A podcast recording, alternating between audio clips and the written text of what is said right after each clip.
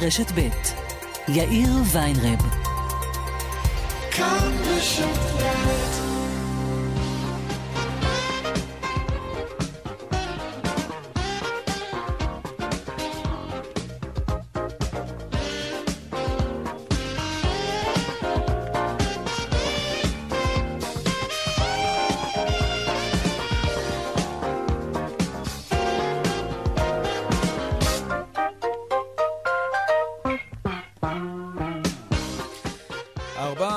כמעט uh, חמש דקות. כאן צבע הכסף ברשת ב', יום רביעי, הכנסת הצביעה בעד פיזורה, זה עדיין לא סופי. יש סיכוי שהממשלה תעבור את המשבר הכי עמוק והכי יצרי שהיא הגיעה אליו מאז היא הוקמה לפני כחצי שנה. יש עוד כמה חבלים וסולמות. השאלה במה הצדדים יבחרו להשתמש. דרמטי כן, סוף פסוק. עדיין לא, וכל הסיפור הזה הוא כאילו על כסף. כל המשבר הזה הוא כאילו בגלל תקציב המדינה, אבל זה לא. זאת פוליטיקה, לא כסף. ואנחנו צבע הכסף, והוא חיוור היום, השווקים מגיבים לסערה הפוליטית בירידות שערים, נעסוק בזה עוד מעט.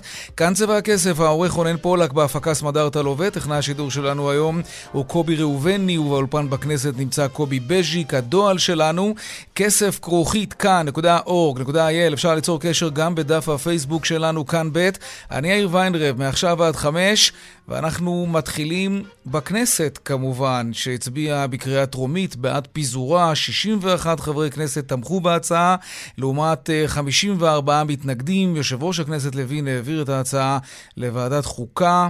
שלום זאב קם, כתבנו בכנסת. שלום יאיר, אחר הצהריים אה, טובים. אני חייב להגיד לך, קודם כל, אתה אדם אופטימי מטבעך. בדרך כלל, כן, כן, קלטת, כן. כן, לפחות לפי הפתיח שלך. זה נשמע שאתה אומר... אה, יש עוד צוהר. יש עוד תקווה. לא?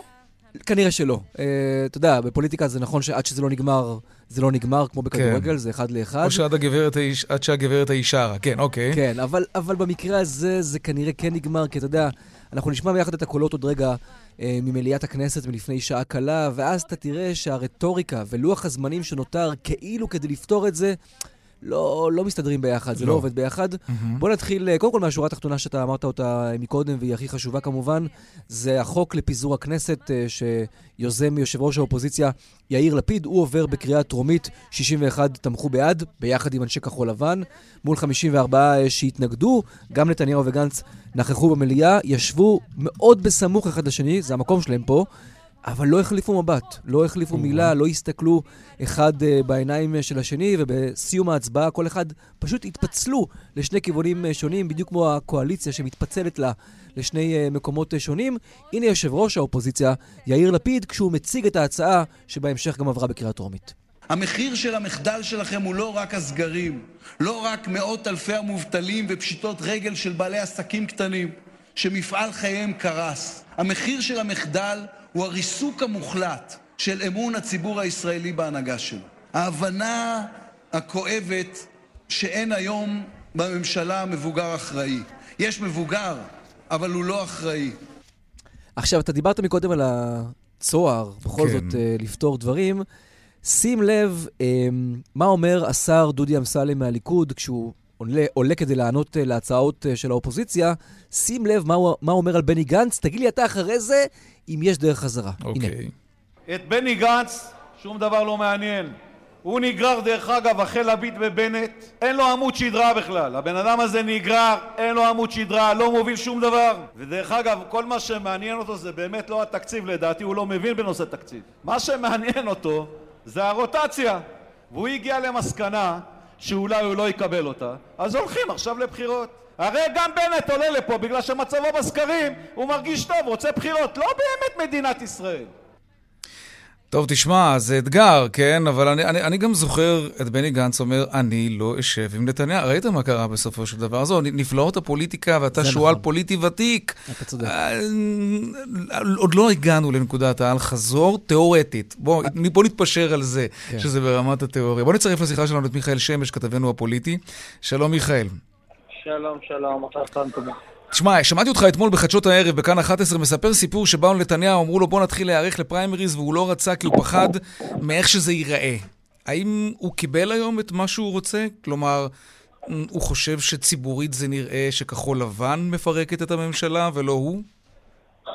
תראה, אה, נתניהו לא יכול להיות מאושר היום, בכל זאת אה, הוא מפסיד בהצבעה בכנסת, וכחול לבן מצליחה לאשר אה, חוק לפיזור הכנסת. אבל כן, אני יכול להגיד לך שראינו את ראש הממשלה עולה במדרגות אה, למליאת הכנסת, והוא היה נראה אפילו כמעט משועשע מההצבעה הזאת. מהמם. אה, הוא ודאי לא נראה כמי שספג מהלומה פוליטית, ודאי לא מהלומה קשה. דווקא בני גנץ, שראינו אותו כאן במסדרון, היה נראה אה, מתוח הרבה יותר, והוא דווקא עבר כאן אה, יום הרבה יותר אה, מאתגר מבחינה פוליטית. אני מזכיר לך את ההצעה של חוק השוויון שירדה נכון. ברגע האחרון מסדר היום, מהמם. והאירועים שקרו כאן היום. אז אה, נתניהו בסופו של דבר אה, כן אה, מתכוון לנצל את האירוע שהיה כאן.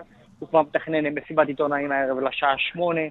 אפשר כבר, אפשר לדעת כבר מראש מה בעצם הולך אה, נתניהו להגיד. אני לא זה שפיזרתי את הכנסת, בני גנץ זה שפיזר את הכנסת, אני לא האשם, ב... לא האשם, ודאי לא האשם עיקרי במצב שהקואליציה נקלעה אליו. והקמפיין של הבחירות, אתמול ראינו את בני גנץ, היה בנאום תקיף, נאום חריף, מאוד, מאוד, על ראש כן. הממשלה.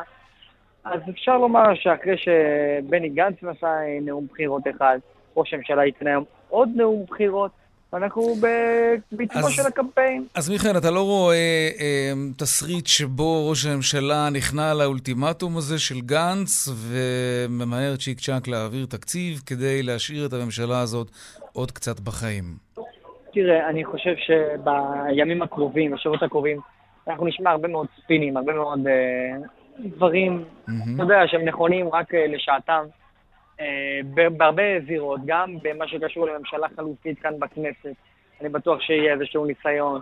אני בטוח שיהיה ניסיון להביא פשרה בין נתניהו או לגנץ. לפחות הצגה של ניסיון, ככה, אם- אני מבין בין נכון. בין השורות. נראה הרבה הצגות, אנחנו כן. נמצאים בקמפיין בחירות, כרגע כולם משתמשים בימים שנותרו פה עוד אה, לכנסת לנשום, כדי להשתלב בקמפיין הבחירות המתוכנן, ואפשר להניח שהיועצים והצוותים נמצאים כבר ועובדים במשרה מלאה. זאב קם, גם אתה, אני מניח, רואה את התמונה כך. כלומר, אין יותר מדי סיכוי. כן, צריך להגיד שבאופן תאורטי יש עדיין שלושה שבועות אה, שלמים עד התאריך שבו הכנסת Mhm, מתפזרת באופן הזמנים, אוטומטי, כן. ב-23 בדצמבר, בגלל שלא עובר רגע, אבל תקציב. את אישור החוק, היום זו הייתה רק קריאה טרומית, אה, קריאה ראשונה, שנייה, שלישית. זה משהו שצפוי לקרות מתי?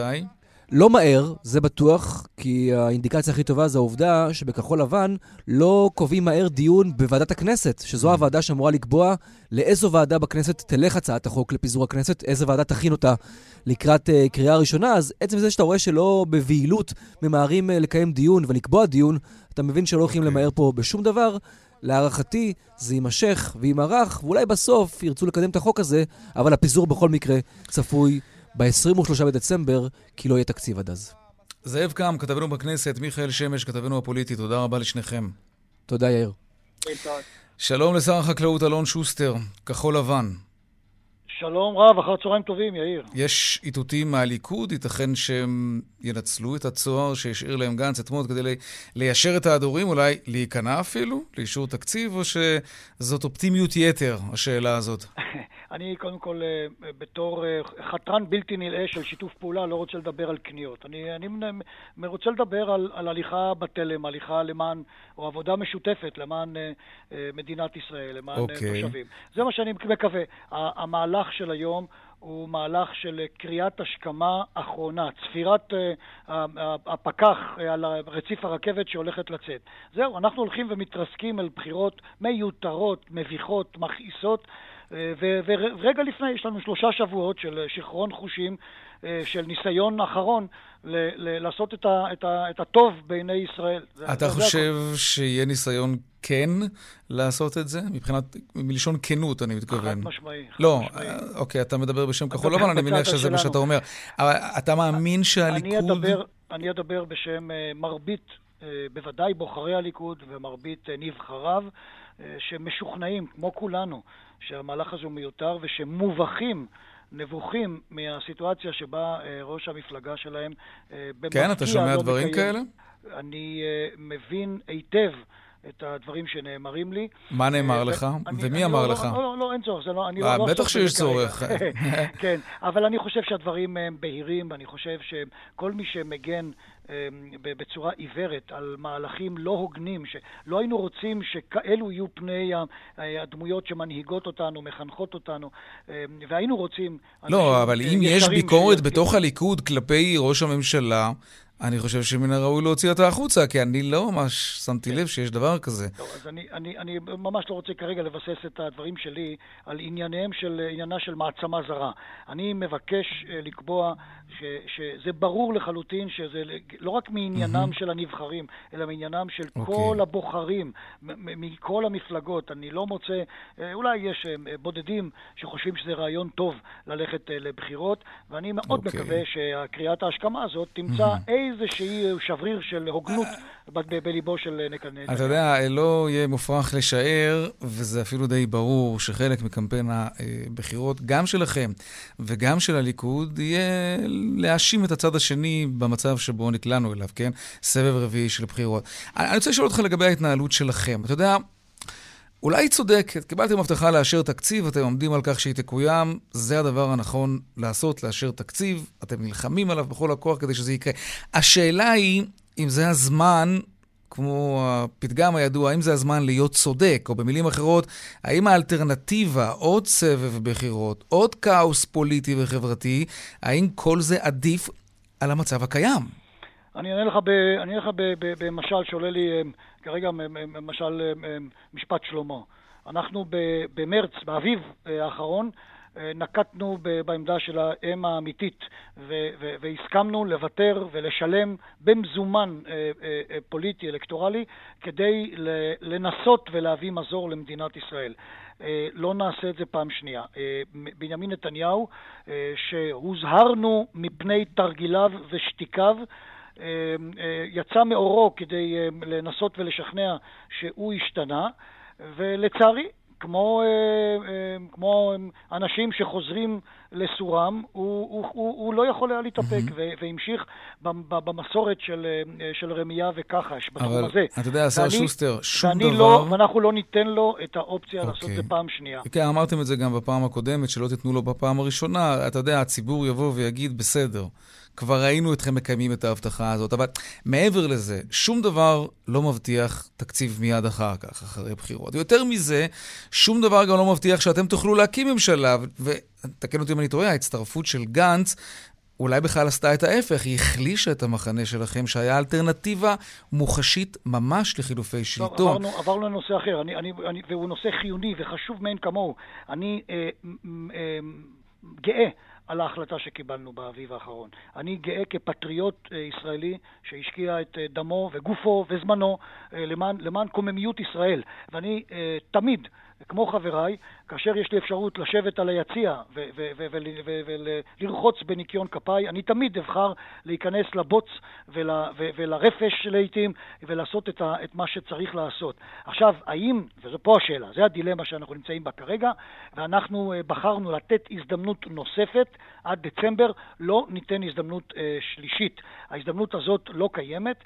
אה, אמרנו כבר, ואני אוכל להוסיף, שלא נלך על קוצם של, אה, של שבוע, אבל לא ניתן אה, להמשך אה, מזמוז הזמן והטחת החול בעיניים, אה, שבמשך ארבעה חודשים בעצם אנסה את אגף תקציבים שלא לבצע את מה שהוא מחויב על פי חוק לבצע, אנחנו לא נאפשר את זה. נכון שיש פה לכאורה פרדוקס. הפרדוקס הזה נפתר באחת כאשר אנחנו מבינים שלעיתים צריך לברוח מבית בוער, למרות שזה הבית שלנו. זה, זאת המציאות כרגע, ואני אה, מאוד מאוד מקווה... אתה רואה את ש- הסקרים. נתתם הזדמנות, ויש בזה משהו, אתה יודע מה, אפילו יפה. נתתם הזדמנות לבנימין נתניהו. אבל ריסקתם את המחנה שלכם. כן, אז אני חוזר ואומר שהמחנה לא הולך לשום מקום. המצביעים אה, ישרי הדרך וטובי הלבב, שחושבים שמן הראוי לשמור על עקרונות אה, אה, נכונים של דמוקרטיה וכולי, הם נמצאים פה והם יצביעו למפלגות שתרוצנה לבחירות. אוקיי, אתה ואני תסכים מקווה- שיאיר לפיד יוביל את הגוש בפעם הבאה? לא, אני חושב שליאיר לפיד אין סיכוי אה, להרכיב ממשלה. אני אה, רואה בבני גנץ מועמד מצוין. אני חושב שה... אתה רואה את יאיר לפיד חוזר, נותן הזדמנות שנייה כמו שאתם נתתם הזדמנות לבנימין נתניהו? אני חושב שהמחנה... כן. המחנה כן. שלנו אה, הוא מחנה שצריך להמשיך ולעבוד ביחד, יש, עליו, יש בו אגפים שונים, אני mm-hmm. באתי ממפלגת העבודה 40 שנה, אה, והייתי אומר, אוקיי. מהממדים okay. השמאליים שלו, היוניים שלו, וחברתי אל אחרים, כי אני חשבתי שעצם החבירה היא המסר, וכך צריך לעשות גם בהמשך. לפעמים זה יהיה מערך של מפלגות, mm-hmm. לפעמים זה יהיה ריצה משותפת, ולפעמים זה יהיה חבירה אחרי okay. אוקיי. בחירות. אלון שוסטר, שר החקלאות, לפחות בינתיים, כחול לבן, תודה רבה. שלום, תודה רבה, יאיר. לצד השני, שלום חבר הכנסת שלום קרעי מהליכוד. שלום, שלמה קרעי. שלום יאיר, שלום למאזינים. שלמה קרעי, סליחה, כן. תגיד, תנצלו בליכוד את הפתח שהשאיר לכם גנץ, תעבירו תקציב עד סוף השנה כדי לאפשר לממשלה להמשיך להתקיים, או שנגמר הסיפור וזהו, די? הפתח הוא כאן רק בידיים של כחול לבן. הם מתחילת הדרך מפרים את ההסכם הזה ברגל גסה, עוד לפני משבר התקציב. והם אלה שמחודש יוני מנעו את העברת תקציב 2020 ודחו לספטמבר, ומספטמבר דחו לדצמבר, ועכשיו הם מוכנים להקריב את הכל, את מדינת ישראל ואת העצמאים ואת המובטלים, שהם רק מצקצקים בלשונם, אבל הם מוכנים ללכת... הם מוכנים להקריב? ומה איתכם שאתם לא מוכנים לאשר, לאשר, לאשר תקציב? התחייבתם לזה. שורה לא, של לא כלכלנים בכירים אומרים, זה הדבר הנכון לעשות. למה אתם לא, לא מאפשרים להעביר תקציב? יאיר, קודם כל, אנחנו לא התחייבנו לזה, להפך, כחול לבן התחייבו לנו, זאת הייתה דרישה שלנו בכלל בהסכם. מה זה משנה מי התחייב? לא, הסכמתם על התחייבות מסוימת, הדדית. לא הסכמנו להתחייבות, אנחנו דרשנו את זה, לא התחייבנו ולא לא נענינו לבקשת כחול לבן. הדרישה הייתה שלנו, סוכם בסופו של דבר. שחשבנו שזה יביא לי יציבות. כן. ברגע שהבנו שכל שבועיים נפרץ, אה, נפרצת מסגרת התקציב, יש בור תקציבי שנפער כל שבועיים או כל שלושה שבועות, אמרנו, רגע, רגע, גם גורמי המקצוע אמרו לנו, לא מתאים להתחייב לשנה וחצי קדימה, צריך לחלק את זה לשניים. ואז כשכחול לבן הבינו שהבקשה שלנו בכלל במקור היא אולי משחקת לטובתם, אז הם התחילו לעשות פוליטיקה קטנה ולדחות אותנו, ואמרו שהם לא מוכנים בשום פנים ואופן, ועד לרגע זה, הרי ברור לכולם, גם כחול לבן מבינים שתקציב 21 אי אפשר להעביר בכנסת בשלושה שבועות הקרובים. זה תהליך שלוקח לפחות חודשיים בכנסת. כן, כי משכתם את הזמן. אז, לא, אז בוודאי, הגענו לא לנקודה לא שכבר אי אפשר לעשות את זה אולי. לא, אבל, כן. אבל ברגע שהם לא נתנו להעביר את תקציב 20, אז תקציב 20 עדיין על השולחן. Mm. תנו לגמור עם תקציב 20 ונעבור ל-21. אתה יודע, התראיינה כאן בצבע הכסף השרה לשוויון חברתי, אה, מירב כהן, היא סיפרה לנו שהיא לא מצליחה להעביר כספים למקומות שזקוקים נואשות לכסף, שהיא מבטלת פרויקטים, מפטרת אנשים שמועסקים על ידי המשרד שלה באופן עקיף בגלל פרויקטים שמתבטלים. הרבה גופים משוועים לתקציבים ואי אפשר לתקצב אותם. משהו בהתנהלות של הממשלה היה לא נכון מבחינה תקציבית. זה נכון שיש כל מיני אילוצים תקציביים בגלל משבר קורונה, והם מאוד דינמיים, והם צצים יום כן ויום לא, אבל עדיין, אני לא חושב שתמצא כלכלן בכיר אחד שיגיד לך שמסגרת תקציב זה דבר לא טוב בעת הזאת. לא, מסגרת תקציב ארוכת טווח בוודאי שלא. ברגע שיש לך שונות גבוהה, ברור לך שתחזית ארוכת טווח לא, לא אפקטיבית למצב כזה של שונות גבוהה. ואני מצר בהחלט על, על אה, מקרים כאלו שהמסגרת התקציב עדיין, שהתקציב בעצם, המיני תקציב שאישרנו בוועדת הכספים כבר כן. באוגוסט וספטמבר, לא תקפה לגביהם, ואנחנו עוסקים בזה רבות בוועדת הכספים. אבל מי שאחראי לעניין הזה, אלו כחול לבן. אם היו מאשרים את תקציב 2020 כבר ביוני כשביקשנו לאשר אותו, ואז היינו באמת מתחילים לעסוק בתקציב 21, כל זה לא היה קורה, ותראה מה הם עושים עכשיו. הם במקום להגיד, טוב, ישראל לפני הכל, זאת הייתה הסיסמה העיקרית שלנו, אנחנו מבינים שאולי לא תהיה רוטציה, אנחנו מבינים שזה לא ממשלת חלומות, אבל בואו נעשה את מה שנכון בעיצומו של משבר הקורונה, לפחות ניתן עוגן אחד מרכזי שתקציב 20 יעבור. ואת זה הם לא מוכנים לעשות, ולא רק זה, תראה, הם תראה, לא רוצים להישאר זוכים... גם בלי תקציב וגם בלי ממשלה, כי העובדה שאין תקציב מאפשרת לכם לפר... לפרק את הממשלה אוטוטו. אבל הם מפרקים את הממשלה, אתה מבין מה הם עושים? הם אומרים, אה, אנחנו, בגלל שאנחנו לא מקבלים את כל תאוותנו כן. בידינו, אז אנחנו נדפוק גם את כל מדינת ישראל. אתה יודע... אה, מילא, אם הייתה להם את ההגינות להתפטר מהמשרדים שלהם, כשהם מצביעים בעד פיזור הכנסת, מילא, אבל גם את טיפת ההגינות הזאת, רצחת וגם ירשת. גם זורקים את מדינת ישראל לכלבים, וגם ממשיכים לאחוז בכיסאות עור הצבי שלהם. יהיה מי שיגיד שאם יתפטרו זה חוסר אחריות. בינתיים יש להם אחריות, הם שרים, אבל אתה יודע, הם הרי טוענים שכל הסיפור הזה... מצביעים בעד רגע, פיזור חבר הכנסת הכנסת קרעי, תקציב. הם טוענים שכל הסיפור הזה הוא בכלל פוליטי, וזה לא קשור לכסף ולא קשור לתקציב. ראש הממשלה רוצה שתהיה לו, אה, שיהיה לו חלון הזדמנויות לפרק את הממשלה הזה כמעט באופן, מה זה כמעט? באופן אוטומטי. ואתה יודע מה, יש, יש כמה דברים שמאוד תומכים בעניין הזה שמדובר בעניין פוליטי. יש הרבה מאוד דוגמאות שמוכיחות שהליכוד לא ידע לקרב את הלבבות בתוך הממשלה. אבל פת... תן- תן רגע, דוגמה אני, אני, אחת, תן, תן, יאיר, תן לי דוגמה דוגמה. שתיים, אני אתן לך. הרי מתחילת רגע, אני אתן, הדרך- רצית דוגמה, אני אתן לך. פתיחת השמיים ליוון, שר התיירות זמיר לא ידע מזה בכלל, ראש הממשלה מודיע על זה. הטיסות מעל סעודיה, ראש הממשלה לקח את הקרדיט. השר זמיר, גם במקרה הזה, לא ידע. הסכמי השלום עם המפרציות, יש שר חוץ במדינת ישראל, לא היה בתמונה.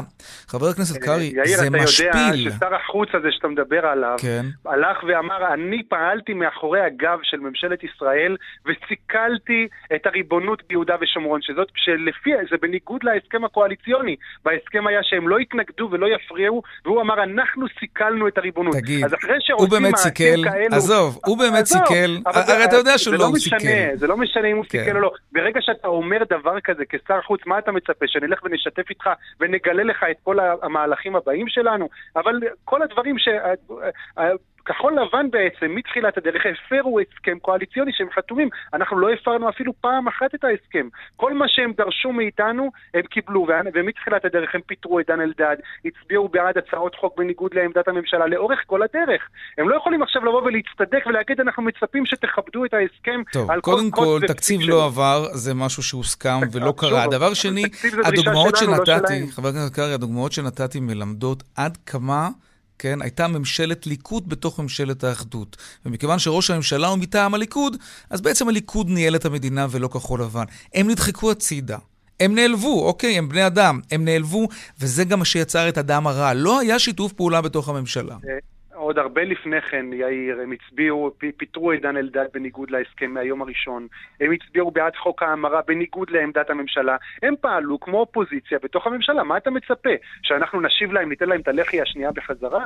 אז, אז הבנו שהממשלה הזו לא מצליחה להתקיים כל כך בשיתוף פעולה, ואין אה, את ההרמוניה שציפינו שתהיה. אז אמרנו, לפחות בוא נגמור עם משבר הקורונה, אוקיי. בוא נפעל, נעזוב את האינטרסים הפוליטיים של שנינו בצד ונפעל לטובת אזרחי ישראל. אבל גם פה, הם, אה, מיקי חיימוביץ' כתבה אז, אני, אנחנו לא יכולים להגביל את ההתקהלויות האסורות בגלל שהבטחנו למצביעים שלנו. הכל פוליטיקה קטנה, וגם את העניין העיקרי שלשמו קמה הממשלה, שזה טיפול אוקיי. במשבר הקורונה, אתה רואה שעדיין הם לא רוצים להעביר תקציב עכשיו ולזרוק את כולם לכלבים. חבר הכנסת אה, שלמה קרעי מהליכוד, תודה רבה לך על השיחה הזאת. תודה ערב יאיר, טוב. ערב טוב. להתראות. ושלום לחבר הכנסת מיקי לוי מיש עתיד.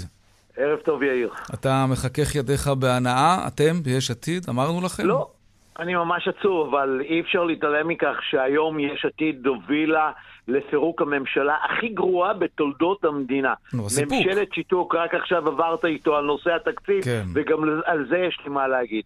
גם בכחול לבן היום מבינים אה, אה, שהם עשו טעות. אם הם רוצים לתקן חלק מהנזקים שהם עשו, צריכים להשלים את מהלך של פיזור הכנסת ולהתאחד מאחורי לפיד. היחידי שהוכיח עמוד שדרה, אנחנו היום מובילים בשק... בסקרים, והוא האלטרנטיבה היחידה לנתניהו. לא יודע אם שמעת את שר החקלאות שוסטר, אמר, לא יהיה, לא יהיה. להתאחד תחת אני גנץ. שמעתי, שמעתי חברים אחרים, אה, אם שוסטר רוצה אה, להתנחם בשבעה, שמונה מנדטים וזה עוד לא הסוף, או-אה. אז בבקשה. אם חפצי חיים הם, יש משקעים, יש, אה, זה לא פשוט תהיה, אנחנו נוביל, בבקשה, תבואו, Mm-hmm. אנחנו יכולים בהחלט להיות כוח אה, אה, אלטרנטיבי אל מול נתניהו. אתה יודע, חבר הכנסת לוי, איך שלא תסתכל על זה, נקודת הפתיחה שלכם עכשיו היא משמעותית פחות טובה ממקודם.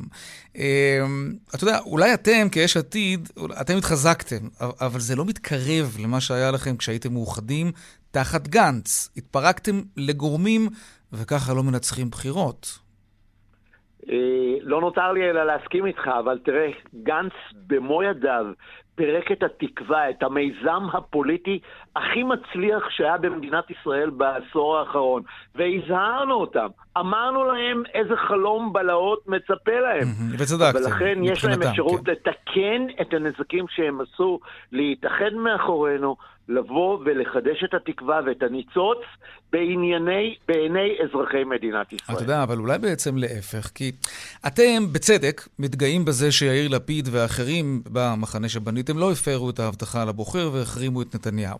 אבל בני גנץ הסביר את זה, אני חושב, מאוד יפה אתמול במסיבת העיתונאים. רציתי לחסוך מכולנו סבב רביעי של בחירות בעיצומה של מגפה עולמית, הוא דווקא הוכיח שהוא מנהיג פרגמטי, שיודע לבוא ולהגיד, נכון, הבטחתי, אבל לא הייתה ברירה. זה לאו דווקא חיסרון. החיסרון הגדול הוא שהוא אמר, גם בנאום שלו, אזרחי מדינת ישראל, נתניהו שיקר אתכם. לא, מר גנץ, אתה שיקרת את הבוחרים שלך. הוא יכל ללכת אחרי הסיבוב הראשון, אף אחד לא לחץ עליו. אבל הוא העדיף ללכת ולדאוג, לש... איך אמר היום אה, חבר הכנסת אמסלם? שני אאודי שמונה. אז אני באמת לא יורד לדברים האלה. ג... אין יום שכחול לבן בראשותו של גנץ לא עושים טעויות. אני אומר לך, עבורם זה ממשלת בלון. תראה, רק לנושא התקציב. כדי לבצר את מעמדו של גנץ, הם שינו חוקי יסוד, זה ביצר את מעמדו של זה וזה של זה, אבל זה לא עזר. נושא תקציב, חבר הכנסת קרעי רק לא אמר דבר אחד, תקציב הפך לבן ערובה פוליטי.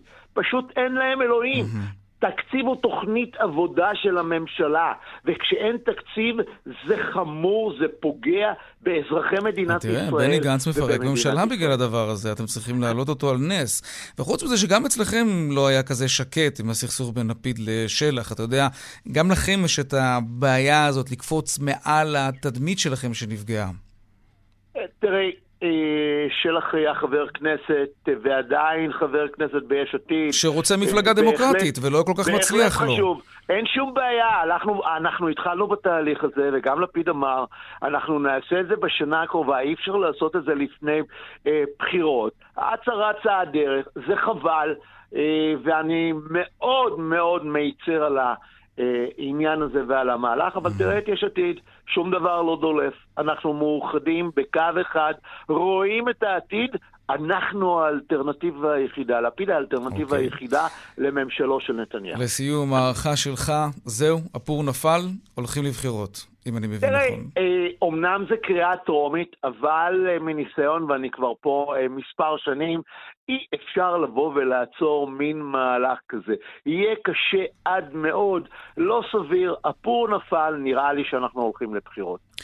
מיקי לוי, חבר הכנסת מיקי לוי, יש עתיד, תודה רבה לך על השיחה הזאת. תודה רבה וערב טוב. גם לך. שלום חנן קריסטל, פרשננו הפוליטי. שלום רב יאיר. זה נראה שגם אם יכבו את השריפה הזאת, וככל הנראה זה לא יקרה, ימיה של הממשלה הזאת קצובים, ולא, אתה יודע מה, עזוב, עזוב זה, זה, זה, זה, לקראת פירוק, נכון?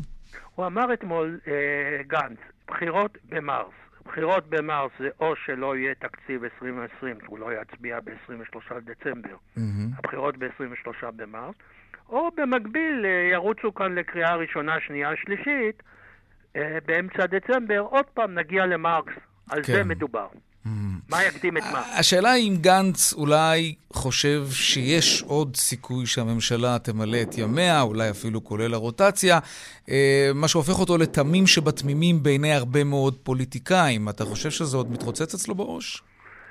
תראה, הוא אמר את זה אתמול. הערב מופיע נתניהו. אם נגיד נתניהו ייתן לו היום הבטחה שהוא יעביר את התקציב בפברואר, בקריאה שלישית, אתה הרי מבין בזה, זה בתחום כן. הכלכלי שלך. וייתן לו גם הבטחה שהוא לא אה, יקדים את הבחירות אה, בפברואר-מרס כדי אה, להביא לבחירות ולהביא חוק צרפתי או לא רוטציה. הוא יכול להאמין היום? לא, אני נכון? חושב שלא. No. אבל אתה רואה גם הצעה כזאת שניתנת? לא, לא, לא. הרי שנתניהו דיבר שלשום, אני לא טועה, נכון? כן. אז הוא לא אמר את זה, הוא אמר נכון. ביחד. חזרנו להתחלה. ההתחלה הייתה, הם עשו הסכם קואליציוני, יומיים אחרי זה נדמה לי שעמית סגל פרסם שיש מלכודת התקציב. הם פספסו את התקציב. Mm-hmm. נתניהו כן. שתל את התקציב. זאת בעצם תוכנית שהוכנה מראש? כשמיכאל שמש שלנו מספר לנו שראש הממשלה יורד שם במדרגות uh, בקומה השנייה בכנסת, מחוייך, זה אומר שהוא לא מזיל דמעה על מה שקרה היום, ואולי זו חלק מהתוכנית הסדורה שלו, לא? לפרק את הממשלה בעיתוי הזה. אנחנו חכמים בדיעבד. אה, כשהוא, אה, הרי שינו את אה, חוק יסוד הממשלה במיוחד כדי שלא תהיה פרצה. אם נתניהו מפר משהו, הולכים לבחירות כשהוא לא בבלפור. כן. אה, גנץ מחליף אותו. מה קרה? יומיים אחרי זה התברר שיש פרצה גדולה, פרצת התקציב. סעיף אה, 36, א', א' קטן, אתה מכיר אותו, 100 ימים וכל זה. האם הוא, הוא תכנן את זה מראש? אני עכשיו מעריך שכן, וגם אחרים. זאת אומרת, הייתה לו נקודת אוקיי. יציאה. אז, אז אם הגענו באמת לנקודת ההתחלה, אז, אז אנחנו תמיד הולכים לסקרים בסופו של דבר. בואו ככה באופן גס נעשה את סקר הסקרים עכשיו. אם מסנכרנים את הסקרים שנעשו בעת האחרונה, מהי השורה התחתונה שמסתמנת לפי הסקרים כמובן? למי הסיכוי הגדול ביותר להרכיב ממשלה, לו הבחירות מתקיימות היום? זאת אומרת, השאלה אם זה להרכיב ממשלה ולא לעשות רוטציה, או גם להרכיב ממשלה כדי לבצע את אה, אה, עצירת המשפט. הרי זה, בשביל זה הלכו למועד א', כן. זה הלכו למועד ב'. אז גוש הימין יש לו את ה-65, שישה חברי כנסת לצורך זה. נכון להיום, על פי הסקרים. כן, לא, לא אומר, כולל בנט, לצורך כן. זה. הרי לבנט אין בעיה להצביע בחוק צרפתי, אין בעיה להביא פסקת התגברות. השאלה היא כמובן העניין הפוליטי. אני מניח שככל שבנט גדול יותר בסביבות 20, הוא ידרוש רוטציה ראשון. זה יסבך את העניינים. למה יסבר את העניינים? אם היעד של נתניהו הוא להש- להשתחרר מה, אה, מהמשפט, כן. ואם בנט למד מהניסיון של גנץ, כל הסכם עם נתניהו, נתניהו משלם ראשון. אני לא יודע, יש לי תחושה שקצת יהיה לו יותר קשה לחתום על הסכם רוטציה עם בנט מאשר היה לו קשה עם גנץ. אבל הבעיה היא שאם בנט נותן לו את ביטול המשפט, את החוק הצרפתי. עכשיו, ככל שבנט יורד, וזה היעד של נתניהו, למה נתניהו מעוניין ביוני ולא במרס? הוא מעריך שהוא מסוגל להוריד את בנט ל-15-16. הוא יוריד אותו 15-16. הוא כבר הוכיח שהוא יודע לעשות את זה, כן. כן, אז אם יש 15-16, אז אתה לא יכול להיות ראש ממשלה.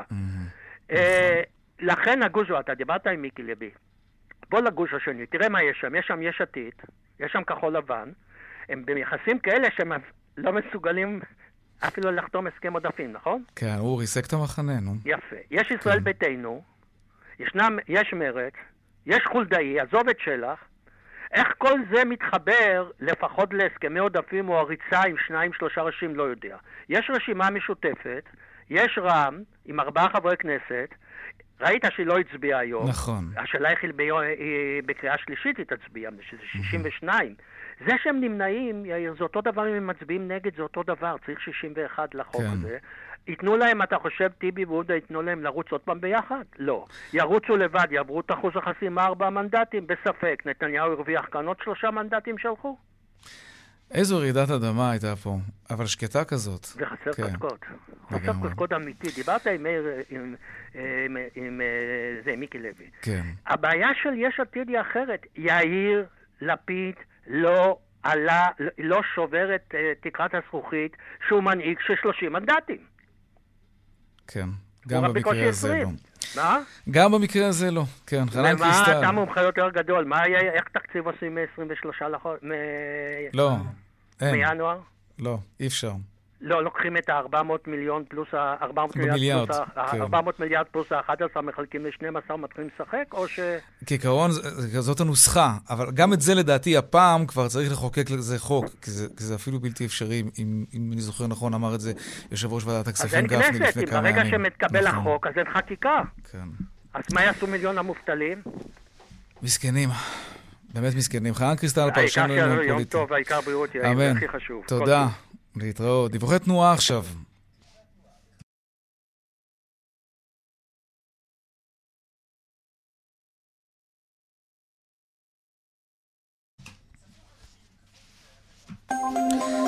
בדרך החוף צפונה עמוס ממחלף נתניה עד מכמורת ובאיילון צפונה יש עומס ממחלף חולון וקיבוץ גלויות עד השלום ולכיוון דרום ממחלף רוקח עד לגוארדיה.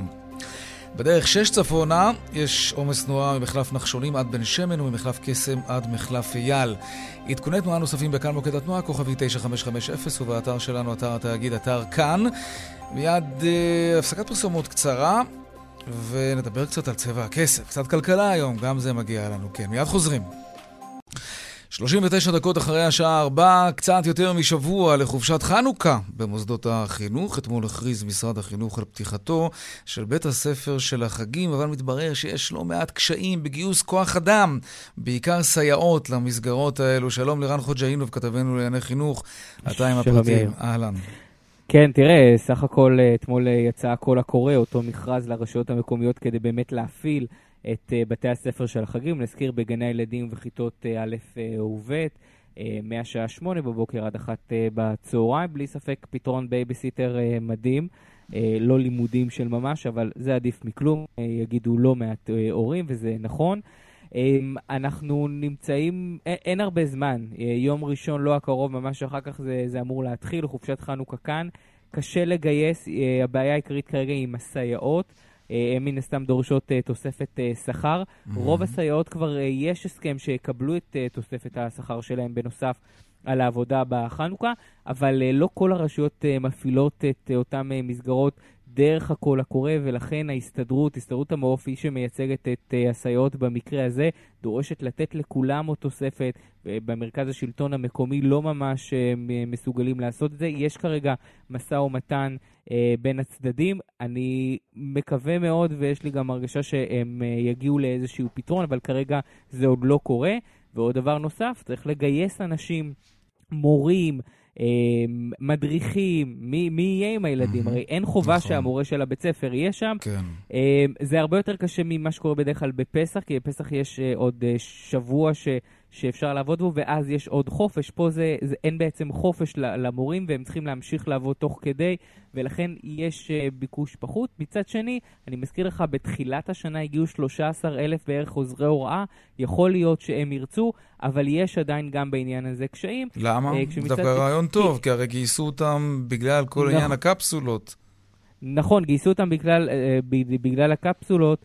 אבל uh, אל תשכח uh, שהם לא חייבים. שוב, זה עוד תוספת למי mm. שרוצה, שמצד שני, uh, יש הרבה אנשים שעדיין בחל"ת, אמרו לי לא מעט uh, אנשים ברשויות מקומיות, אנשים בחל"ת לא רוצים לעבוד. ראש עיריית ראשון לציון התראיין אצלנו כאן בצבע הכסף לפני איזה שבועיים, הוא סיפר שהוא פרסם 200 תקנים לסייעות, והוא בקושי מקבל קורות חיים. אנשים, נדמה לי שזה אפילו עם תקן של עובד עירייה. קשה מאוד לגייס. וזה בדיוק העניין, כי אנחנו רואים, אה, אנחנו רואים את זה כמעט בכל הענפים, כמובן, אתם תוכלו כלכלית ואתם רואים את זה. משתלם לאנשים יותר להיות בחל"ת מאשר לעבוד. אגב, מי כן. שקורא את הקול הקורא, 75 שקלים לשעה. זה אומנם רק לחמישה ימים, mm-hmm. רק בין uh, שמונה לאחת. כן. זה, זה, שזה משכורת בהחלט מכובדת uh, ו- ויפה. אה, אבל למי שרוצה ועדיין יש את הקושי, אה, אנחנו לא נדע בסופו של דבר כמה קבוצות לא נפתחו בחנוכה כדי לתת מענה כי לא היה מספיק אנשים, אבל uh, יש לי הרגשה שאיכשהו מי שירצה להירשם, יפתרו כן. את העניין. נגיד, כמובן, יש גם מגבלות של קפסולות, רק בגני הילדים מותר לערבב. ברור. עדיין, כי הם גם ככה מתערבבים בצהרונים, אז למה לא לערבב mm-hmm. בין, שלוש, בין שלושה גנים אחר כך? אמ, בוא נסכם ונגיד שאף אחד לא אוהב, אף אחד לא אוהב לעבוד בחופש. אה, גם לא אתה ולא אני.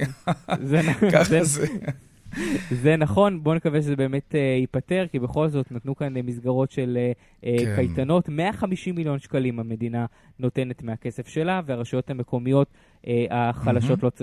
לא okay. צריכות אוקיי. לשלם בכלל, אצל החזקים לירן. עד 30 שקלים לש... ליום.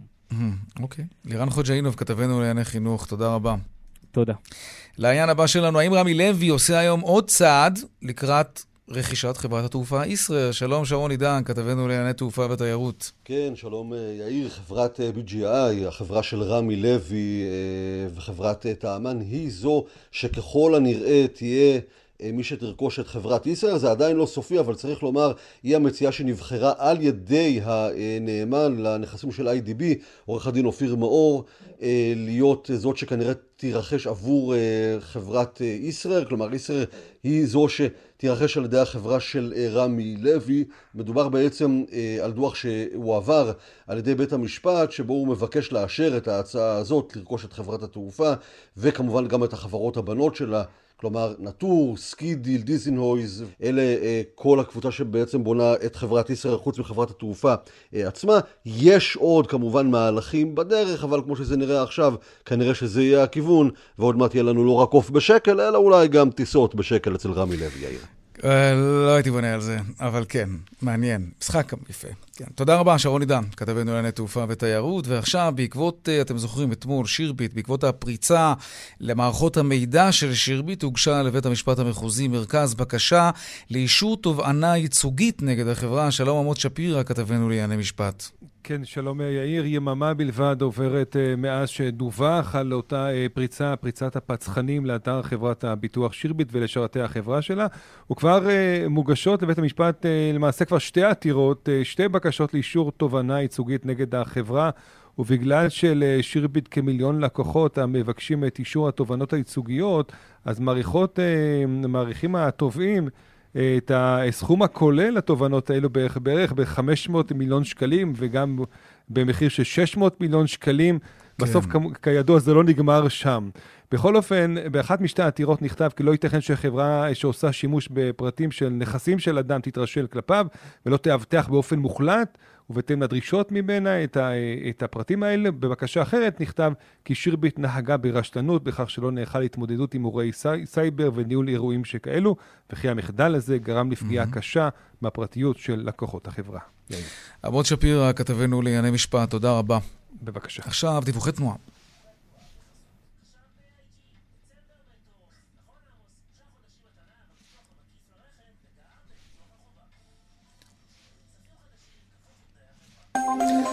דרך עכו נהריה עמוסה מצומת שומרת עד נהריה ובדרך 444 צפון העמוס מצומת אייל עד צור יצחק. עדכוני תנועה נוספים בכאן מוקד התנועה הכוכבי 9550 ובאתר שלנו, אתר התאגיד, אתר כאן. הפסקת פרסומות קצרה, מיד אנחנו חוזרים עם עוד צבע הכסף. מדבר על הדולר, כן, כבר ירד מתחת ל-3.30. 12 דקות לפני השעה 5 נדבר עכשיו על הדולר. הוא ממשיך להיחלש, זה מדאיג הרבה מאוד אנשים שהפרנסה שלהם תלויה בשער הדולר, או יותר נכון, תלויה בחוזקו של הדולר, וכשהוא נחלש, הם מרוויחים פחות שקלים. אנחנו כבר נגענו בשלושה שקלים ושלושים אגורות מלמטה. שלום רמי דרור, מנכ"ל בית ההשקעות הלמן אלדובי. שלום יאיר. עוד לפני הדולר, אגב, איך אה, מגיבים השווקים לסערה הפוליטית, לאו-טו-טו בחירות כפי שזה נראה?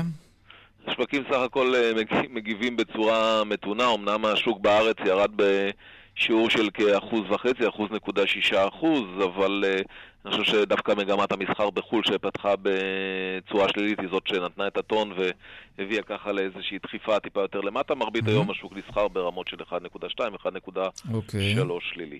אוקיי, mm-hmm. okay, טוב, עכשיו נדבר על הדולר. נדבר על מי שהדולר החלש עושה להם טוב, אבל בואו נתמקד קודם כל באלו שזה סיוט בשבילם מה שקורה עכשיו.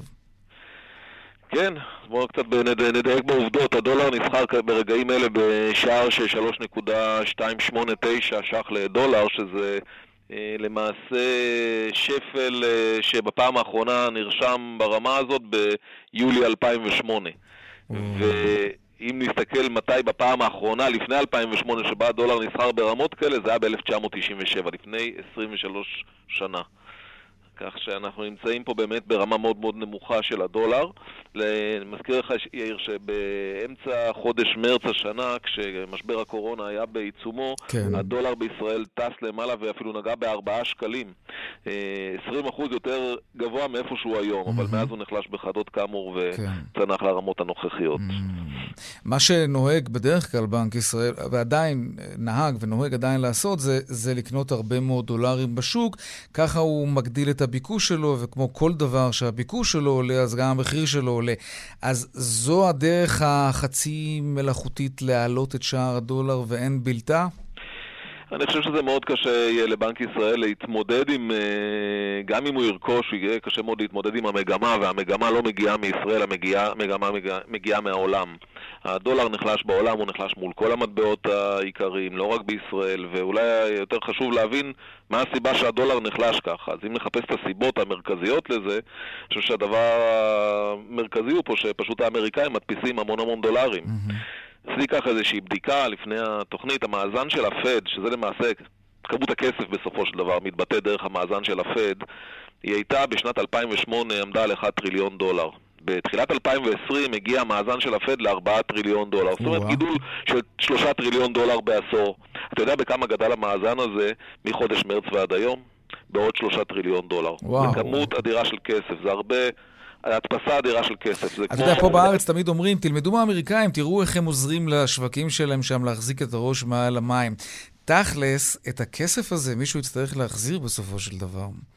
כן, אז האמריקאים באמת אה, יכולים להרשות לעצמם מה שמדינות אחרות אולי אה, יכולות פחות. אה, אני לא חושב שיש עוד מדינה שמסוגלת להדפיס את המטבע שלה בצורה הזאת. וזה מטבע עולמי שכרגע נמצא בעודף, ולכן הוא יורד. אה, צריך לזכור שהריבית על הדולר היא ריבית אפסית. יש אינפלציה בארצות הברית, כך שהריבית הריאלית היא שלילית, יש אינפלציה שמתקרבת ל-2%. כן. זה אומר שהריבית הריאלית היא שלילית, וזה אומר שלא שווה להחזיק אה, דולרים, ו- ו- ו- והמטבע יורד ובצדק. ואם אני חוזר לשאלה שלך, בנק ישראל, אני חושב שיתקשה מאוד לתמוך ברמות האלה. אולי נקודתית, פסיכולוגית, יש איזושהי, איזושהי השפעה. אבל, אבל מצד שני, אה, ישראל הרי חייבת, אה, יש לה התחייבויות כספיות בחו"ל. זה הזמן אולי עכשיו להחזיר את ההתחייבויות הדולריות האלה, כי זה ממש... הזמן אולי לגייס התחייבויות דולריות בחו"ל, בגלל שהדולר... אה, כן, אבל אולי גם להחזיר, כי זה זול. לא? אה, תראה, עיקר ההתחייבויות אה, של ישראל הם בשקלים ולא במטח. מדינת ישראל לא מגייסת חוב בחו"ל כמעט, עיקר הגיוס חוב הוא מקומי, כך שיתרות החוב הדולריות של ישראל הן מאוד מאוד נמוכות באופן אה, פרופורציוני לסך החוב, אז אוקיי. כך שזה לא באמת יקרה. אז, כדאי, אתה אומר, דווקא לקחת התחייבויות עכשיו בעת הזאת, כשהוא כל כך ברמות. האלה. כן, הוא לא נראה, לא נראה שכרגע לפחות יהיה איזה גורם שהולך להטיס את הדולר למעלה. סך הכל השוק נמצא במה שקוראים risk on, זאת אומרת, אנשים מגדילים את הסיכון, הבחירות בארצות הברית אה, נתנו איזושהי ודאות לפחות לצד הפוליטי, החיסון הקורונה ש... אה, שנמצא, אה, גם הוא נותן איזושהי ודאות לסיכון, ואנשים מגדילים את הסיכון, וזה...